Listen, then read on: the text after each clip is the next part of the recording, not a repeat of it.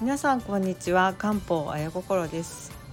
えー、っと私は中医学とか漢方で人生を救われたという経験があります、えー、その経験をもとに、えー、漢方相談、え16年目もうすぐ17年目になりますけどもあのもうしていっています。漢方とか中医学の中で、え季節の養生ってよく言われるんですけどもまあこれ今夏が終わって相当体は疲れが出てきてる人多いと思うんですね。この疲れをまあ解消する薬膳とか漢方の考え方そして、えー、夏で一生懸命汗をかいて体は結構乾いた状態でいます。このドライの状態ドライシンドロームとか唾液とか、まあ、涙もそうだし肌の乾燥この辺りが徐々に徐々に秋になって出てくるという時期なんですけどこのお話を少ししていきたいなと思います。まあ、潤い体質になるにはということでまずあの汗で失ったものって何ですかっていうのをお話しします。それはですね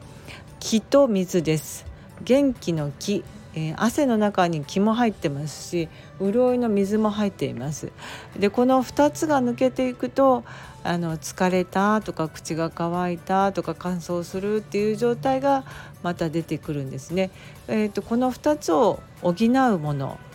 うん漢方薬で一番代表的な元気のもとで有名なものっていうのは朝鮮人参です。うん、そしてあのこの人参に、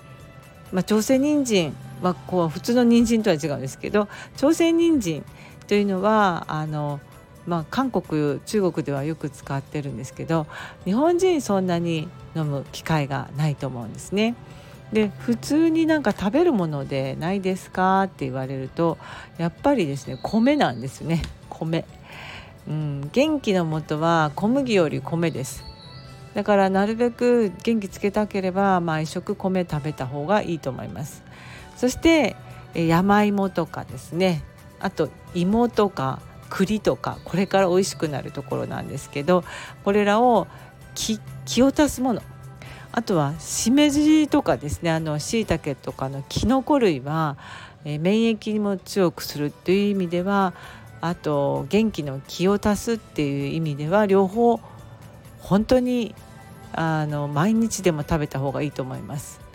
骨にいいビタミン D なんかはしいたけ入ってますけど、えー、これ腎にもいいというふうに考えたりそして、えー、気を補う意味でもあるから免疫上げて元気つけるっていう意味では毎日あのそういうものを食べていくっていうのはあの和食がやっぱり一番ですね。そしてまあ汗と一緒に出た潤いをどうやって補給していこうかって思うとまあ、お水を飲めば1日2リットルとか飲めばいいとかそういうことではなくてですねあれ胃腸が薄まって胃酸が薄まって消化悪くなって胃がちょぽちょぽしちゃうっていう人も多いんですね。そうすると消化が悪くなって余計に水はけ悪くなるというか体に水が溜まりやすくなります。どうしたらいいかってなるとやっぱり潤いにいいものを食べていくっていうことなんです。でえー、食べ物でいうとですね昆布とかあのー、なんかネバネバ食品海藻類なんかもいいと思います。でそれも腎にもいいんですけど、まあ、普通に白いものを食べるっていうのは漢方で潤いを増やすとよく言われます。例えばですねあの大根とかレンコンとかあと今あのあの秋口には梨がいっぱい出ますみずみずしくて白いものいっぱい食べておいて秋に向けての乾燥を防ぐっていうのは必要です。うん、リンゴもいいですねこれから。であの夏場にメロンとかあの、まあ、スイカもそうですけど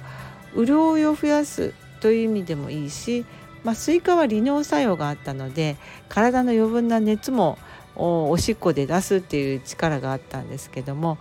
これからはそんなに暑くないっていう時は潤いのもの、えー、みずみずしい果物よく召し上がっていただきたいなと思います。本当にみずみずしいっていうと梨なんかもそうだしぶどうも水の本当に手がべちょべちょになったり本当にあまあ、ぐっと絞ってジュースにできるぐらいですけどああいうものを体に取り入れて、えーと、水を2リットル飲まなくていいから果物を毎日でも少しずつ取っていくっていうのはいい方と思います。あとは酸味のものレモンとかちょっとグレープフルーツみたいな柑橘類は甘さと酸味が加わると、えー、唾液とか潤いを増やしてくれる確かに酸っぱいもので、えーと、唾液が出ますよねこういうものって体の潤いを増やすと言われてますなのでなるべくあの酸味のものも入れてあげたいなと思います。うん、今日は潤いについてちょっと薬膳的なことを中心に考えてお話したんですけども、え、五臓六腑でいうと肺と腎が関係していきます。えー、腎が弱るっていうのは老化現象なんですけど老化は、えー、体の五臓の中で、えーまあ、腎が弱った腎虚というふうに特に腎の陰陽の陰が足りなくなったって言われてます。腎陰虚になると口が乾くとかほてるとか肌が乾燥するとかあのまあおしっこが近くなるっていうのもあるんですけどあの飲んだらすぐおトイレに行っちゃう口が乾いてるっていう方これは腎陰虚の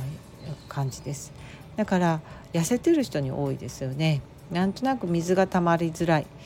うんうんっていう状況です。まあ私も結構その腎陰虚タイプなので声がかすれやすいとかそういうこともあるんですね。声かすれる人は肺も乾いています。肺が乾くと鼻も乾燥してくるし肌も乾燥、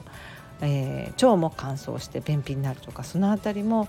えー、肺と、まあ、肺は大腸表と裏といって表側に大腸裏に肺が、えー、大腸を操るというふうに言われてます。まあ、こうやって考えてくると肺と腎をこれから、えー、元気にするものを一生懸命食べて秋冬のための準備を今のうちにしましょうということです。最後まで聞いていただいてありがとうございます。